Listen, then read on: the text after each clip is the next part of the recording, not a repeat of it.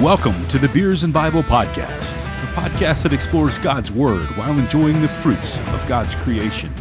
You can find us on Instagram at Beers and Bible underscore, on Facebook by searching Beers and Bible Podcast, and on Twitter at Beers and Bible P1. You can also email us at Beers and Bible Podcast at gmail.com. If you enjoy what you hear on Beers and Bible, please consider leaving a five star rating and a review on your podcast platform to help us promote this podcast.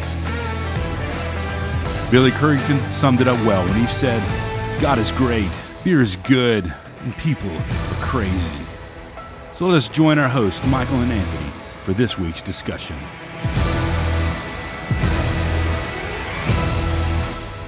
Welcome back to episode number 79 of the Beers and Bible podcast. I am Anthony, And I am Michael.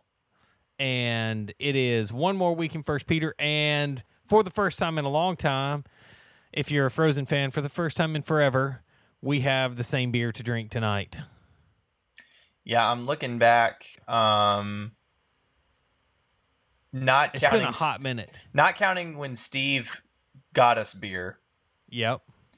Episode 50 Or the Corona Sunrise episode. or the We Corona Sunrise. Yeah, we don't count that. We don't. We, we- We're that's erasing not that episode. that's not part of canon. So, um, it looks like the last time we had the same beer was episode 59. Wowzers. The uh, the 420 strain Mango Kush. yep, yep.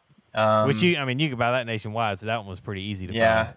Uh, Wild Heaven Beer Company a couple weeks before that with the watermelon emergency drinking beer. hmm That was good. That's the time I froze beer. That was when you froze beer. That was amazing.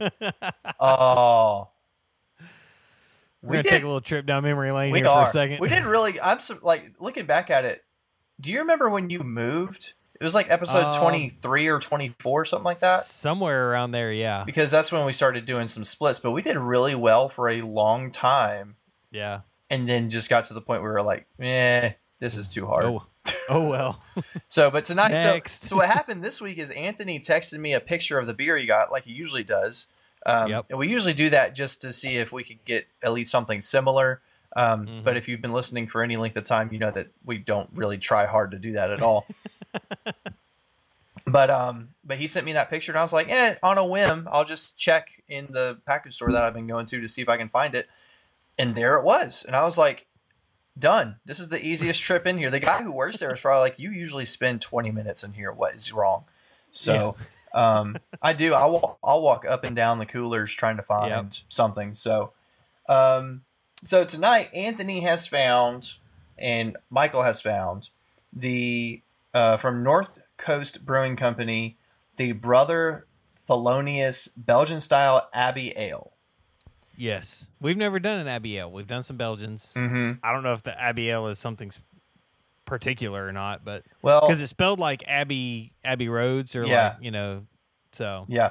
Um, the their website says that it's a Be- Belgian style strong dark. Um, it's going to be dark mahogany color, nine point four ABV. getting saucy tonight. Yep, and twenty seven IBU. So it's kind of in the middle of uh Anthony's IBU threshold. Actually, it's right at Anthony's IBU threshold. Threshold. Yep, it's in my Um, wheelhouse. Let's see here. It's won a couple of awards. Yeah, there's some awards. Uh, got silver in the 2006 World Beer Championships in Chicago. Got the gold in 2015 at the European European Beer Star, Mm-hmm. and it looks like he got a platinum award in 2019's Tastings.com World Beer Championship. So, um, I'm excited about this one. I, I'm. It's coming highly rated. It is. Um, I'm looking at something else while we before we crack these open. Oh, they have like Brother Thelonious specific merchandise. Oh, do they really? I Mhm. didn't go to the merch page. They've got like a T-shirt and hat. Nice. That's pretty cool. I don't think I'm gonna buy it, but that's pretty cool. That's pretty cool. Anyway, so let's um let's get cracking. We uh do we say this is you said this was in California? That yeah, North was- Coast is Yeah, the North- northern part of, of California, if I remember right, it was Fort Bragg. Uh, yeah, Fort Bragg, California. Brewed and bottled in Fort Bragg, California. Okay, so. cool. The the So logo here we go. the logo has a sperm whale. That's pretty cool. Yeah, it does. Yes, it does. the The tagline on this specific one is "Bottled Bebop," which, if you know anything about Thelonious Monk, he was a pretty famous jazz musician. So, Well, I say we crack him open and uh, get to Go to drinking and review the same beer for once. So let's do it. Here we go. Three, two, one, crack. Mmm. Get to shoot my my cap. oh, that is a Smells good. That's a strong one right there.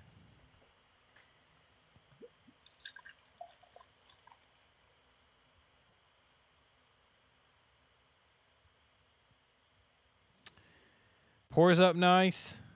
I still know how to pour beer. I'm getting better. This one has a this one has a really interesting smell to it. Like it all I almost think it's going to be sweet. I think it's going to be rich, dude. Yeah, I, th- I, I do think that too. So, Oh, tell them the cool thing about this beer that every um oh yeah, every, every time sale- you buy it, they uh they contribute to the brewery contributes to music education. is it just So- this specific beer, or is it all their Um, beers? I think it might be all of their beers. It might just be this specific one because this one is actually brewed in conjunction with the Thelonious Monk Estate. Um, so this is what it says: uh, Brother Thelonious is produced under the licensing agreement with the Thelonious Monk Estate. North Coast Brewing is proud to make a donation from every sale of every bottle uh, and keg of Brother Thelonious Belgian style Abbey Okay. uh, to the jazz education programs of the Monterey Jazz Festival. So there you go. There's there's kind of one specific place that they give it to. So Monterey Jazz Festival. If you're listening to this, then uh, we contributed to your jazz education programs tonight If they're still happening the- because of COVID. with the Brother Thelonious. I actually looked, and they're they're having a a uh, a festival in September in California. So Road trip. somebody must know something. well, let's get to drinking because this Let's do it. this is gonna. I think this is gonna be good. Yes, it is. I I smell it. Let's let's roll.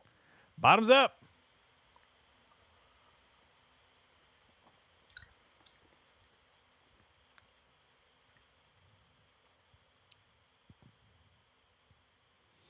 Mm. It's got a really interesting flavor to it. Huh. It's definitely rich. You called that one. What makes it? What makes it Belgian? I don't know. We should probably know this kind of stuff since we review beers and stuff. Nah.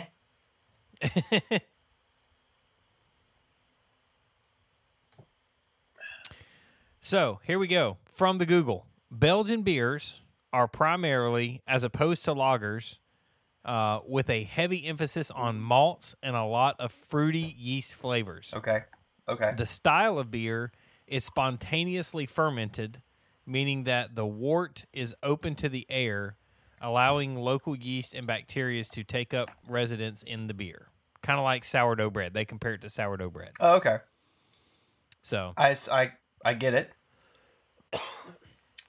I know that uh, Belgian beers come from a um, like brewing in a monasteries. The, the style of Belgian beers comes from brewing in monasteries, Right. and that's typically a lot of times that's how you get higher percentage ABVs.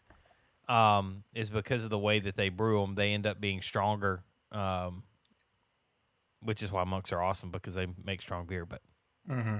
anywho, um, what you got? What do you think about this thing, man? It's uh, it's got an interesting flavor. I, I haven't quite pinned it down yet. Yeah, I'm not sure.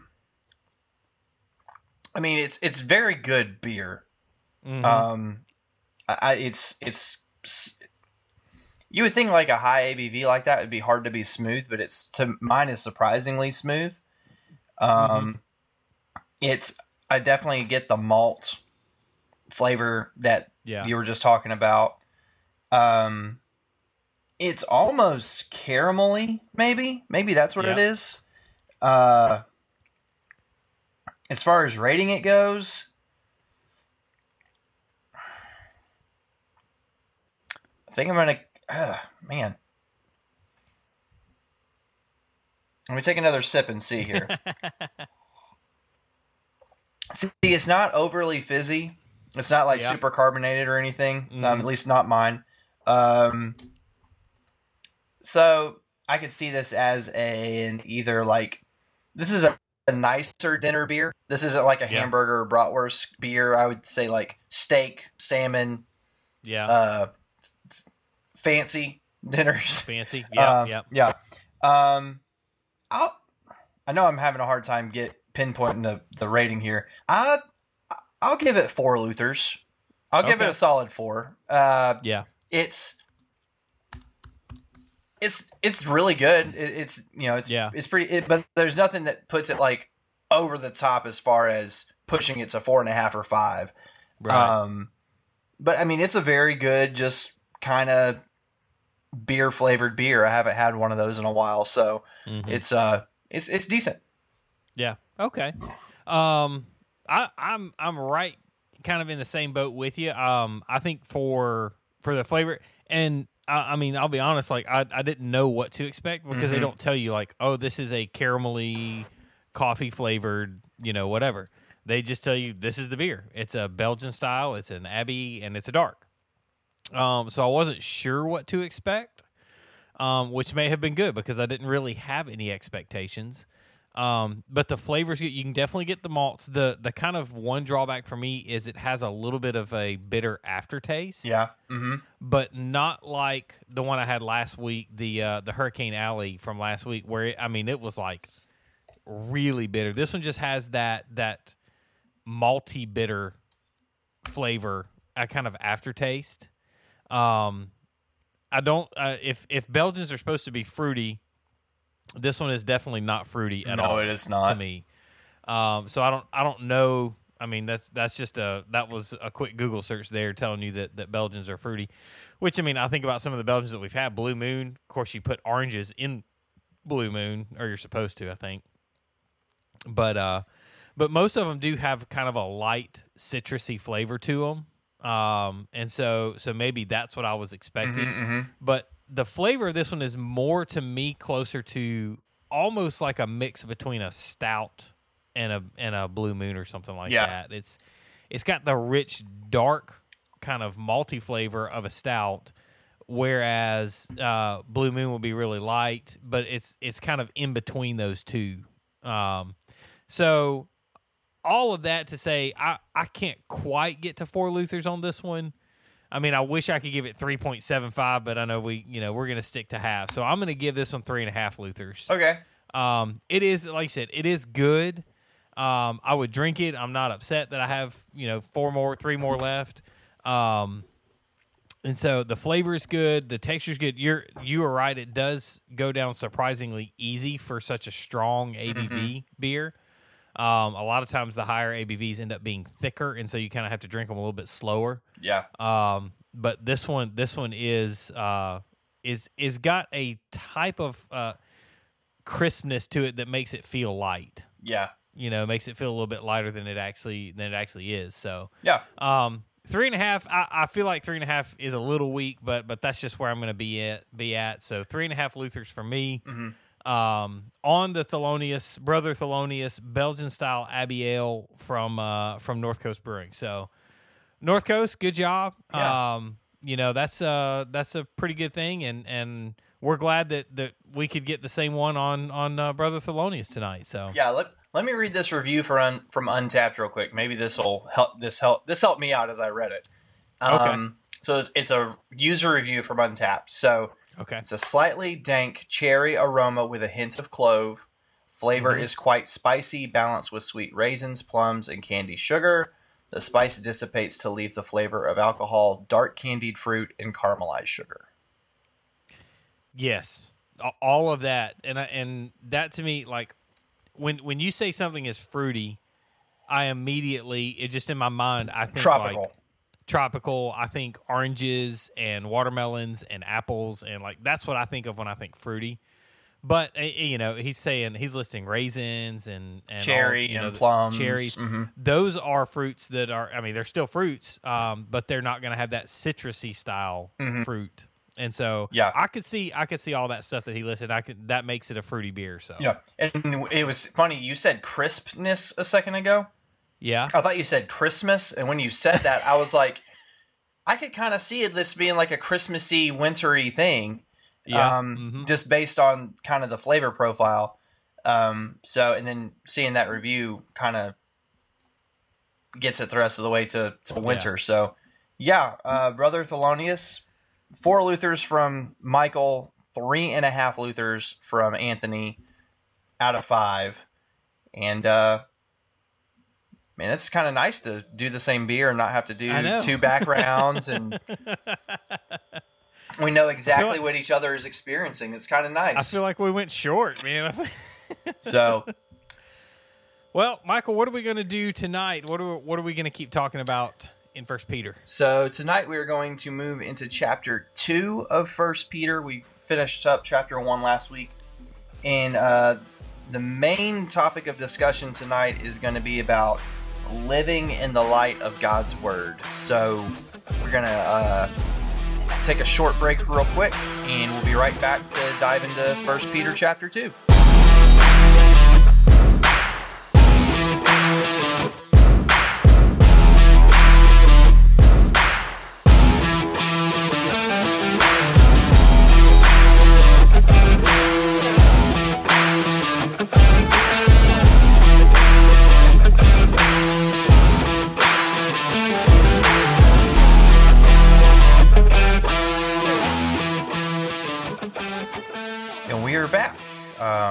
Ready to uh, dive into chapter two of First Peter. So, if you have your Bibles or your phones or your uh, ancient scrolls, whatever you've got, um, let's let's break those bad boys out.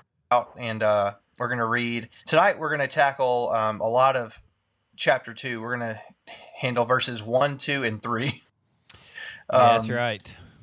and and the reason we're breaking this up a little bit more is that the content is so deep that Mhm. doing large chunks of it like we attempted to do with the first episode of first peter um, doesn't do it justice and, and doesn't allow us to really get into the meat of what uh, Mhm. peter is saying here so uh, that's why we're breaking it up a little bit more obviously that's going to make our study in first peter a little bit longer but we think we're, we're that well i know that anthony and i are going to get more out of it and we hope that you Yeah. as a listener get more out of it as well. So Yes. um, if you have your bible? First peter chapter 2 verse 1 i'm reading from the holman christian standard and here is what uh, peter writes. So rid yourselves of all malice all deceit hypocrisy envy and all slander. Like newborn infants, desire the pure spiritual milk, so that you may grow by it for your salvation, since you have tasted that the Lord is good. so Peter's going to come out swinging, man. Like Yeah. um, you know, if you remember the end of chapter one, he he's kind of he's kind of ended, but not really ended. It's like he's he's finished the first part of his argument, Mm-hmm. and then and then he moves on to this. So, you know, another word you could put right there at the beginning of chapter two is the word therefore. Um, you know, Yep. he's we, saying we've talked about that. We've talked about that, so we're not going to go into that. But you know, looking back at the end of chapter one and then tying it to the beginning of chapter two gives you this one long context of, of what's Mhm. actually happening. And you know, uh, I think it's always a helpful reminder, and I know I have to do this to myself because no matter what Bible I pick up, there's chapter markers and verse markers. Well, when first century Christians would have read this, there was none of that. They read it from beginning to end every time right. You know, or the majority of the time. And so, um, you know, they would have read this whole thing coming from the end of chapter one. All flesh is like grass, and all its glory, uh, like the flower of grass. The grass withers, the flower fails, flower falls, but the word of the Lord remains forever. And this word is the good news that was preached to you. So, put away all malice. You know, Yeah. so we're building this on the word of God is what we're building this on Mm-hmm. Yeah. you know and so as, as christians we, peter is telling us we're called to live a holy life and we're called to live a holy life according to the word of god Yeah, and the reason that we can use the Word of God as our foundation for our holy life is because it endures, because it is never Yeah. changing, because the Word of God that first century Christians had is the same Word of God that we have today. Now, yes, they didn't have it in English. Yes, they didn't have the markers and the breaks and the verse verse breaks and chapter breaks, but it's the same Word of God um, Yeah. as we know it. So let let's really dive into this really this first verse because this is there is just there is a ton of meat and there is a ton of meat that is extremely applicable for today's Christian. Um, so you're said what was the beginning of yours? You're said to do what? Throw Uh, off. so so rid yourselves of all malice, all deceit, hypocrisy, envy, and slander. Okay, so the ESV, which is uh, which is what I'm reading from, it says, "So put away all malice and all deceit and hypocrisy and envy and all slander." And um, let's walk through because I love that each each one of our uh, translations has the same words there because the words are important in this in this first verse, and I think it's important for us to to encourage Christians today think about these words that we're fixing to talk about and think of there if there's things in your life that you can do differently that will help you put away these things. Yeah. Um, you know, we've gotten political a few times and I'm not going to try to a lot this time, but you know, as we go through these for the next couple of minutes, think about ways that you can interact with the world around you better by doing some of these things hmm you know so the first thing the first thing he says is to put away malice what is tell me what malice is So one definition of malice, there's going to be a lot of definitions in the next few minutes, so just bear Yes, with us. Um, so one definition of malice is um, is a broad term for many types of evil. So evil is anything not good, and anything that is against you know against the word of God. So Peter's reminding the readers here: rid yourselves, put away all types of evil. Yeah. And anything that is evil ooh, excuse me. Mhm. anything that's evil get it out of your life because you cannot live a holy life while you're you can't you can't hold hands with jesus and also hold hands with evil. No. With the other hand No. so. And and you know a, another way to to think about this is malice really is an attitude. Mm, hmm it's uh you know it's not just necessarily actions. It's an attitude. And so you can harbor malice towards people. You can harbor you know it's it's almost like hatred. Yeah. Um and so so we're we're peter's coming he's coming out swinging. He's saying hey get rid of your malice. Get rid of the way that you act towards people. Get rid of the evil intentions that you have towards people. Get rid of that. Yeah. Um, and and he and he doesn't say um, put away malice for the people that you agree with, put away malice for the people who are like you, put away malice for the people who are directly around you. He says put away all malice. period. Period. Well, I mean, well there's a comma but like you could but you could look at all these peter could have really done this like rid yourselves of all malice period clap. rid yourself of all deceit period hypocrisy if this yeah. was if this was a tweet, it would be put away all malice. Hypocrisy. And he'd have the- yeah yeah yeah, yeah. put away all malice. yes It- absolutely We should we should do a Peter tweet version. we should so Um, all right, so we have malice. We we know what malice is. Let's move on to deceit. Mm-hmm. Yeah, because so- obviously Christians don't struggle with deceit. So what is deceit? i have a feeling you're either being deceitful or facetious um, or maybe some of both so um, deceit is a weapon uh, used by people to manipulate others for their own personal gain. Um, and it's really rampant in corporate america business world. It's somewhat rampant in the church world. I don't know if you're aware of that um, that there are people that use that will say one thing and say one thing in front of thousands of people and do something else behind i mean that's deceitful. So um but yeah it's, it's any anytime someone is trying to manipulate someone for their own gain is Yeah. deceit Deceitful. Yeah. Um, this is something that you see a lot of times in people who are who have narcissistic tendencies. Mhm.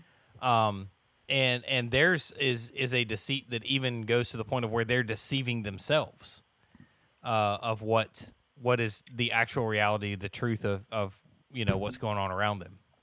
Yeah. So, um, deceit's pretty pretty self explanatory. You got to Mhm. put that away. Hypocrisy is going to build on deceits. Uh, Yeah. So hypocrisy is pretending to be something that you're not. Yeah. And, Um, and do- obviously, we don't do that. yeah, was it last week that we were talking about like people and people who don't go to church not wanting to go to church because church is full of hypocrites? Was that Yeah, last week or the week? we've had that. We've had that discussion, and Yeah. that that's. I don't think that's the same. I have to be careful here. I don't think that's the same thing that Peter's talking about. I think Peter is talking about people who are knowingly being hypocrites. Yeah. Like when when a non-Christian or a non-churchgoer is throwing that label onto the church, Mm-hmm. that's different than what Peter is talking about. Yeah. I think Yeah. Peter here is saying like the people who are out in front of people very holy and behind closed doors very not. I mean, Yeah. It's it's it's very similar to deceit. Yeah. Just because somebody labels you a hypocrite does not mean you're a hypocrite. Right. Um, and so you know, let let's not let's not hide behind what what the lost world says about the church here. Um, but let's do call something out for what it is.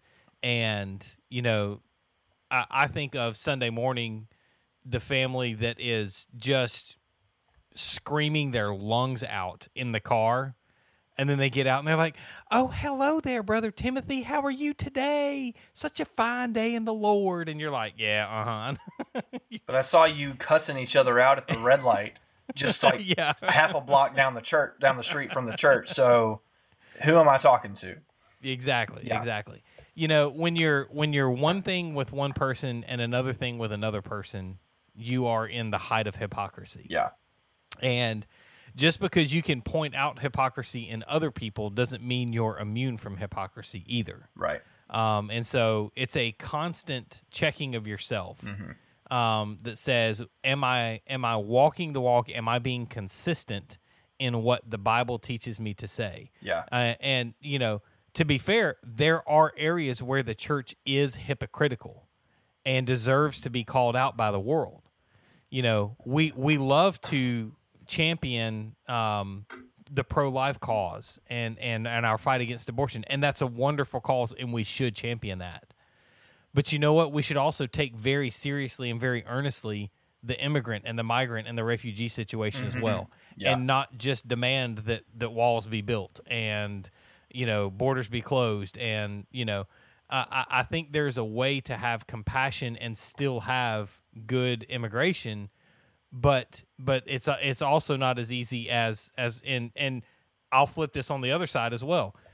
The the other side of the abortion say, oh, we should allow abortion, whatever, whatever, whatever, and then they just want to give a free reign to immigrants and, and all that, and they don't want to get you know there's no checks and balances on either side of of these arguments.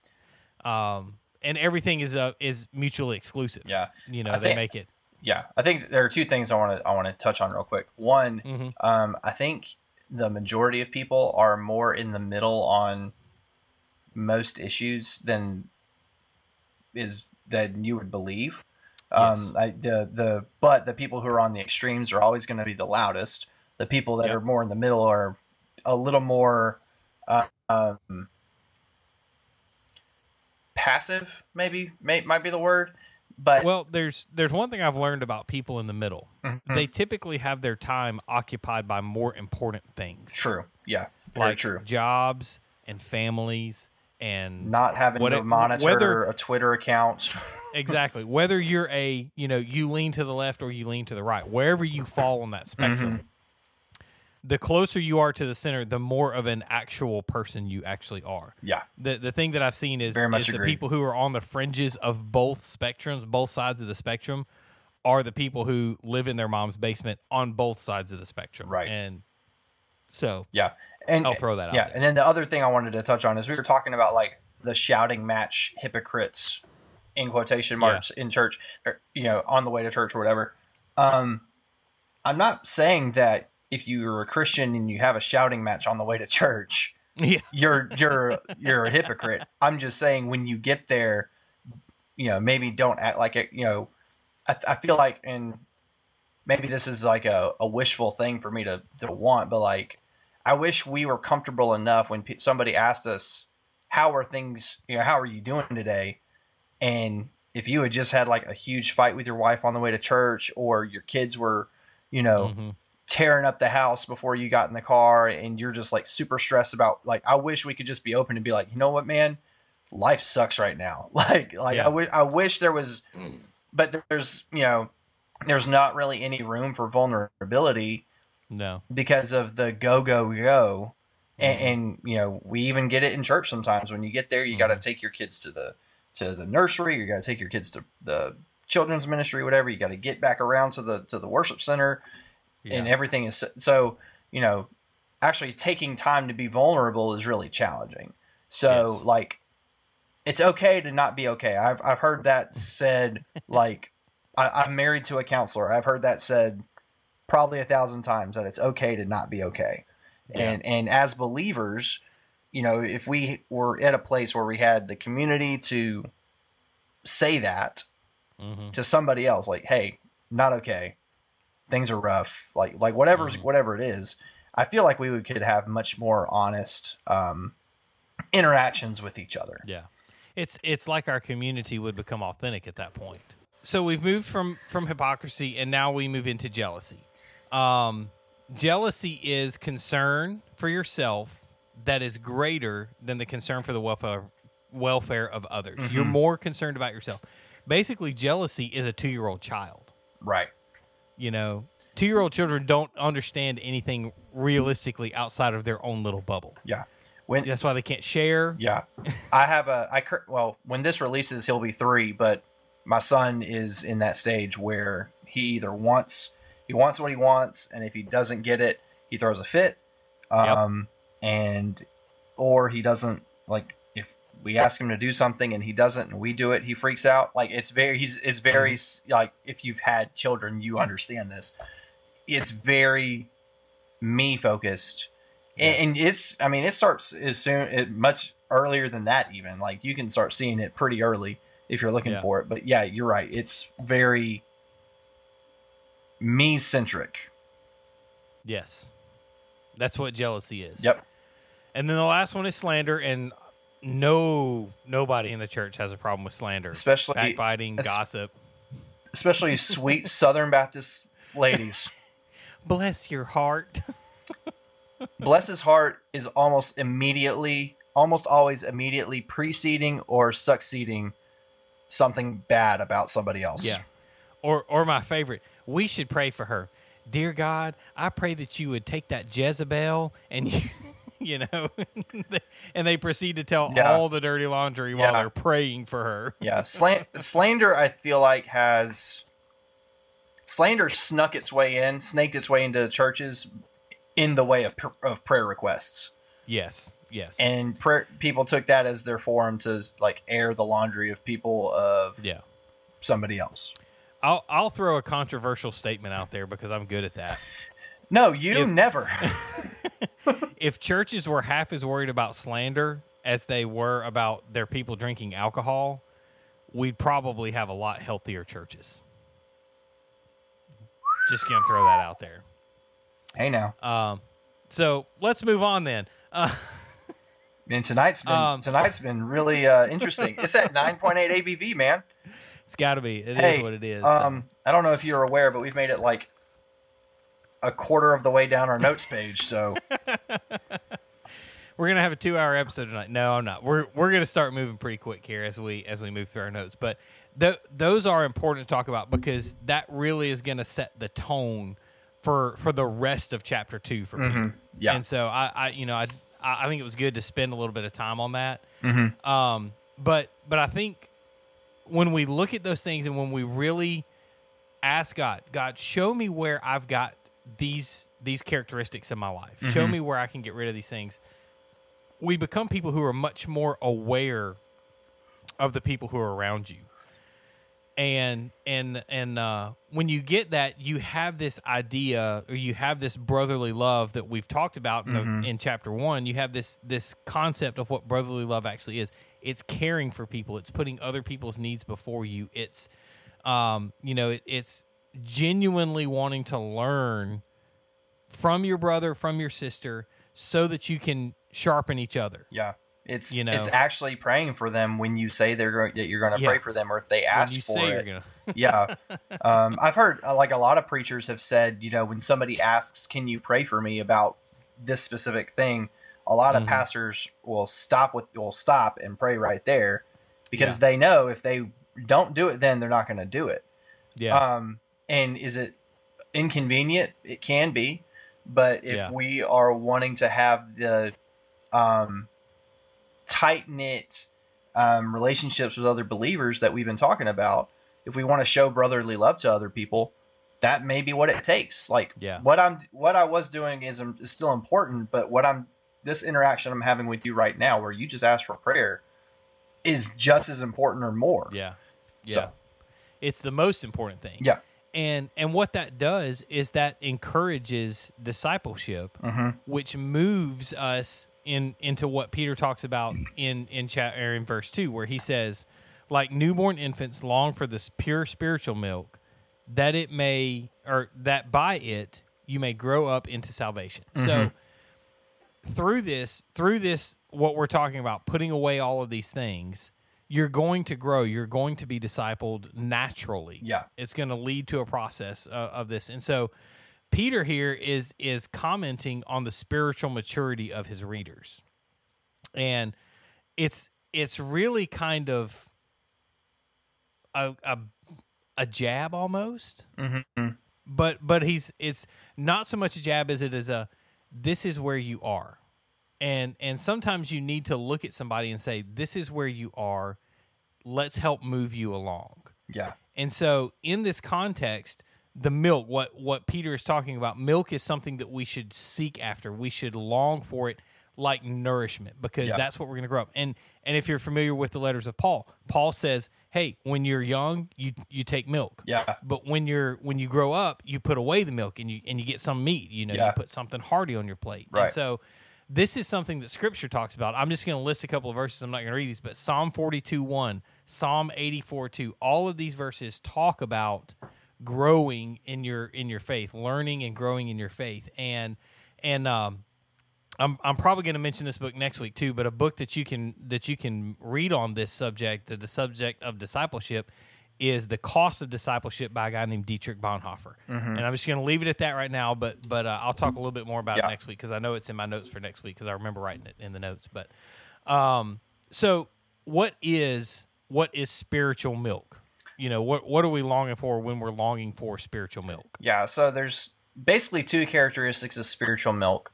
Um, the w- first is that it's pure and pure is just free from all impurities. Um, Second Timothy three sixteen is um, says that all Scripture is inspired by God and is profitable for teaching, rebuking, correcting, training in righteousness. Um, and then verse seventeen says, "So that the man of God may be complete, equipped for every good work." So, Yeah. you know, when we're seeking, when we're seeking the spiritual milk, when we're seeking the the Word of God and discipleship, we are um, being taught, we're being rebuked, we're being corrected, we're being trained in righteousness, so that we may be complete, um, Yeah. and, and ready to do the work of God. Um, and then the the second thing that spiritual milk is is uh, spiritual. so that's that's a that's a redundancy, but but I think it's, it's it is important to touch on. Um, reasonable. This is reasonable figurative language. Um, it's the same word used in Romans 12, 1 to describe our spiritual act of worship. Yeah. Um, so, uh, Robert Mounce said that uh, if you deprive a Christian of the word of God, and his life will shrivel and dry up like an unwatered plant. And so, if you don't have this, if you don't have the milk, and you've cut the spiritual out, like you as a believer, you're going to dry up. You're going to be all withering. Yeah. And and when we're talking about spiritual milk, I mean, just so just so we're clear on the context of what's going on here, when we're talking about spiritual milk, we're talking about God's word. Mm-hmm. You know, God's word is is shallow enough that the newest Christian will not drown, but it's deep enough that the deepest theologian will never reach the bottom. Mm-hmm. You know, you can you can pick your favorite theologian, and and even that theologian will tell you, man, I I, I don't know it all. I don't know everything, and you've got 2000 years of theologians telling you that and they're all building uh, you know you you've they're they're finding new ways. They're going to deeper depths and and all of this. So when when we're talking about spiritual movement we're talking about the word of god. Yeah. and and the word of god here is contextually a part of this passage but the word of god is also this life-giving and that's what that's what uh 2 timothy 3.16 kind of focuses on. It's this life-giving word that enables christians to grow into salvation. When when 2 timothy 3.16 says it's, it's capable of rebuke and teaching that's what it means it's growing you're growing you're constantly it's challenging you. It it hurts sometimes it hurts sometimes it feels good but the whole process and if you've ever grown up you know they they have these things called growing pains.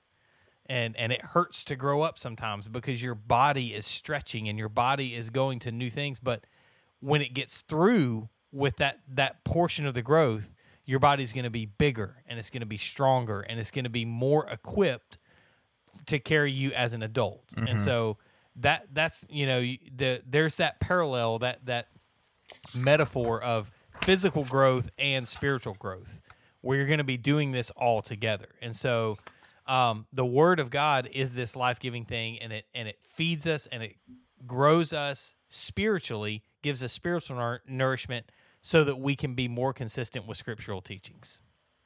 Yeah. Is that Yep. we following along here? Um, so so we've got spiritual merit. We know it's God's word, and then um, kind of kind of to move into verse three here. Peter tells us that uh, that we should indeed taste and see, or as if we have tasted and seen that the Lord is good. Is that what it says? Yeah, taste and see that the Lord is good. So this is a this is a really interesting part right here because this is a direct reference to Psalm 34. Yeah. I'm getting it. And if you've ever read Psalm 34 before, um, I, number one, I would encourage you to go read it. If you have not read it, go read it because there is there's a lot of meat there in Psalm 34. But he pulls from 34 8 right here specifically, and he mm-hmm. says that you have tasted and seen that the Lord is good. And the more that you dive into God's word, the more that you learn, you're going to taste and see that the Lord is good, but that doesn't mean that you're going to be this, that you're going to have this amazing, happy epiphany about everything and everything's going to be great and glorious and wonderful. Because when you taste and see that the Lord is good, what you're really doing is you're seeing how bad you are. Yeah. And so when you put those two in contrast, you get this this theological laundry list that we're we are not good and God is good. Yeah. Mm-hmm. And and we need the spiritual growth that only comes through the word of God and by the goodness of God. Right. Does that make sense? Yeah. I was just going to read verse uh, Psalm 34 8 um, for con- for context. Um, Read 7 and 8 together. Okay, so I've got I've got the ESV pulled up, and it verse seven and eight of Psalm thirty four says that the angel of the Lord encamps around those who fear Him and delivers them. Oh, taste and see that the Lord is good. Blessed is the man who takes refuge in Him. Um, the reason I read from the ESV is because the Holman Christian Standard says, "Happy is the man who takes refuge in Him," um, and I wanted to differentiate the happiness and blessed because our idea of happiness is not God's idea of happiness. Yeah. And and our idea of joy is not should be but is Yeah. often not God's idea of joy. Yeah. Um so bless is a much better term to describe what happens when we take refuge in God, when we taste and see that he is good. Um Yeah. because we have I mean we have seen the goodness of God. Like I've seen the Mhm. goodness of God in my life. You've seen the goodness of God in yours.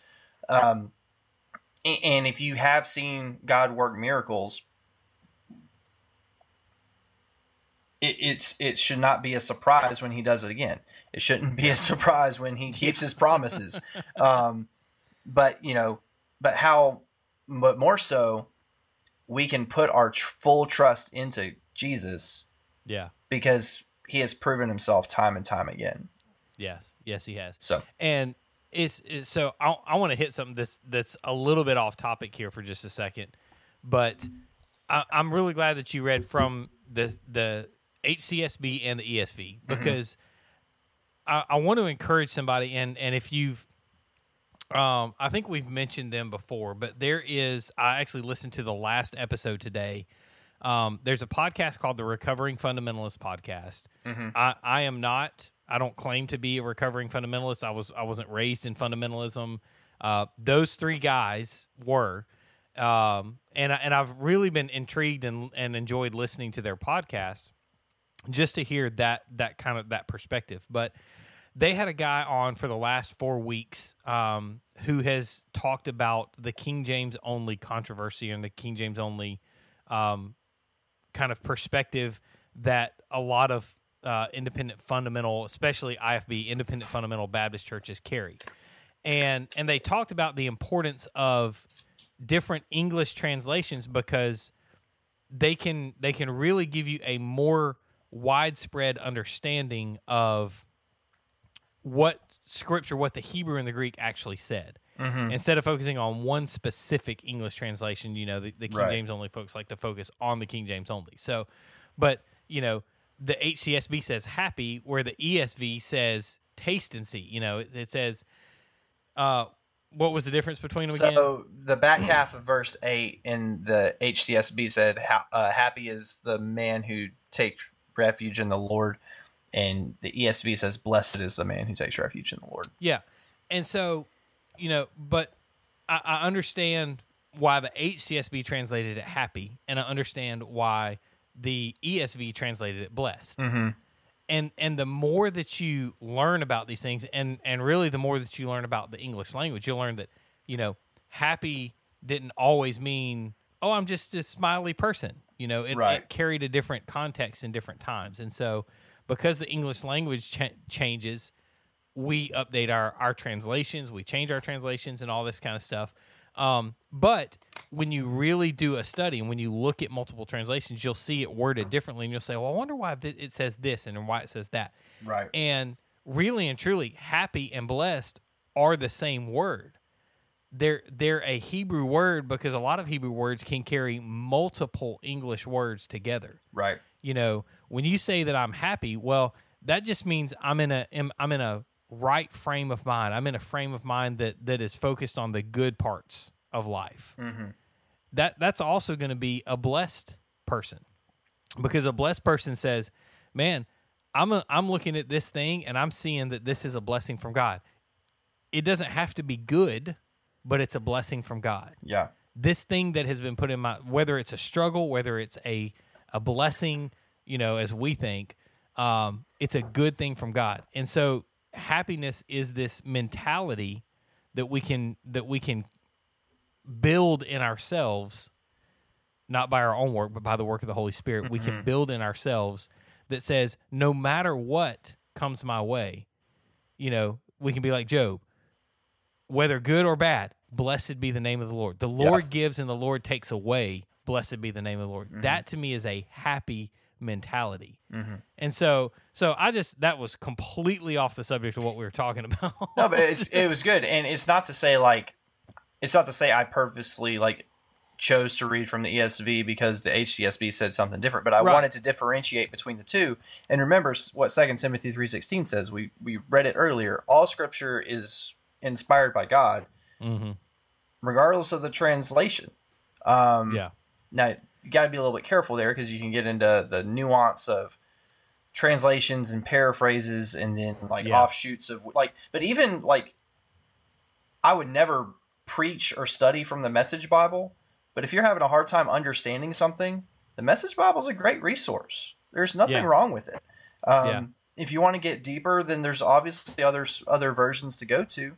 Um, but it, you know, to get better understanding of what Scripture is saying, reading from different translations or paraphrases, or finding a commentary or or whatever. Like, and I know commentaries aren't inspired by God. I'm aware of that. but like, just finding the finding something to help you understand God's word better is never going to be a bad thing no, because it's not. because it's always going to push you toward being more like Jesus. Yes.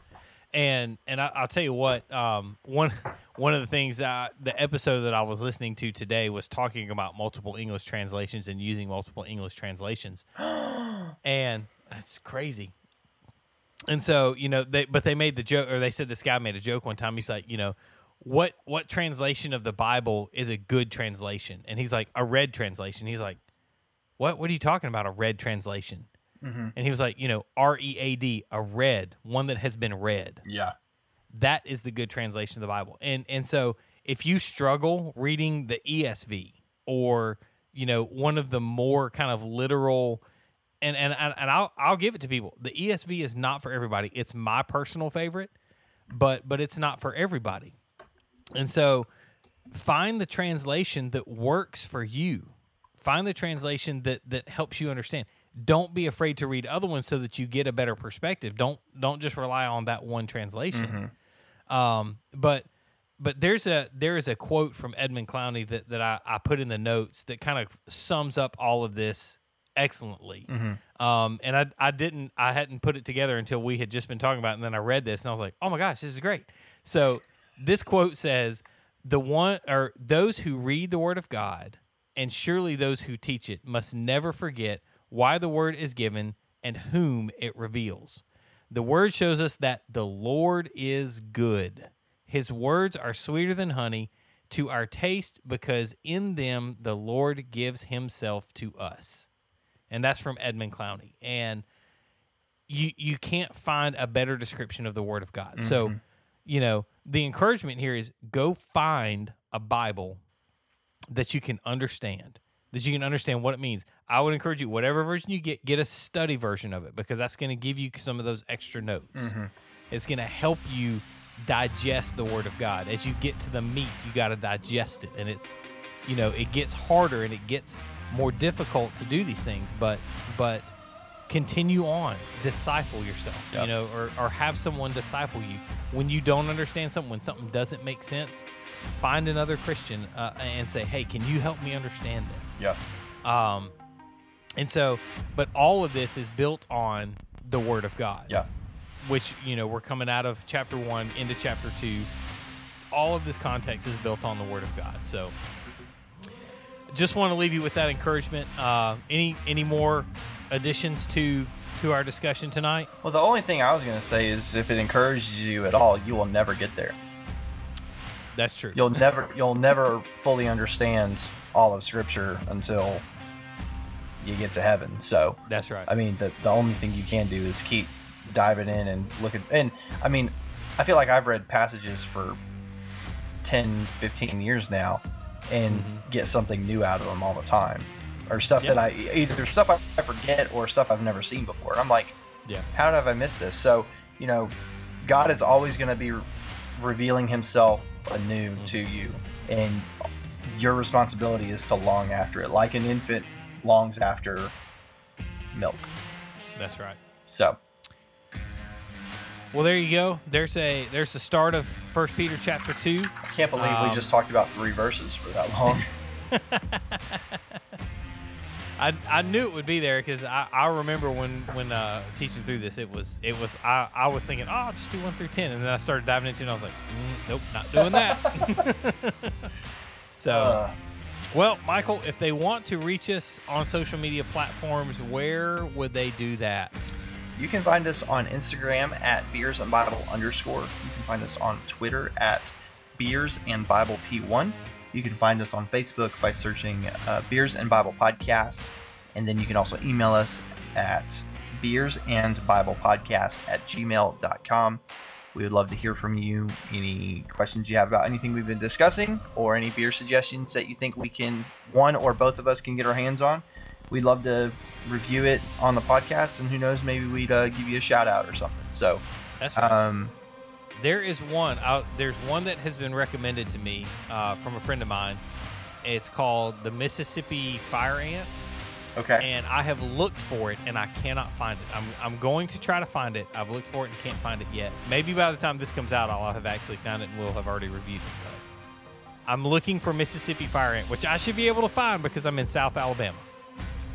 But alas, there we go. Currently, my process is go to the package store and just find something. So Just wander around until I you do. see something. I really do. So until next week, we hope that you um, enjoy a good a good beer and uh, get into the Bible. Really would encourage you to to start somewhere, even if it's just in Proverbs or if you want to jump in here with First Peter with us. We'd love to have you along for the ride. So That's right. Well, until next week, we hope your beer stays cold. We hope your Bible stays open. And we will see you later. peace out.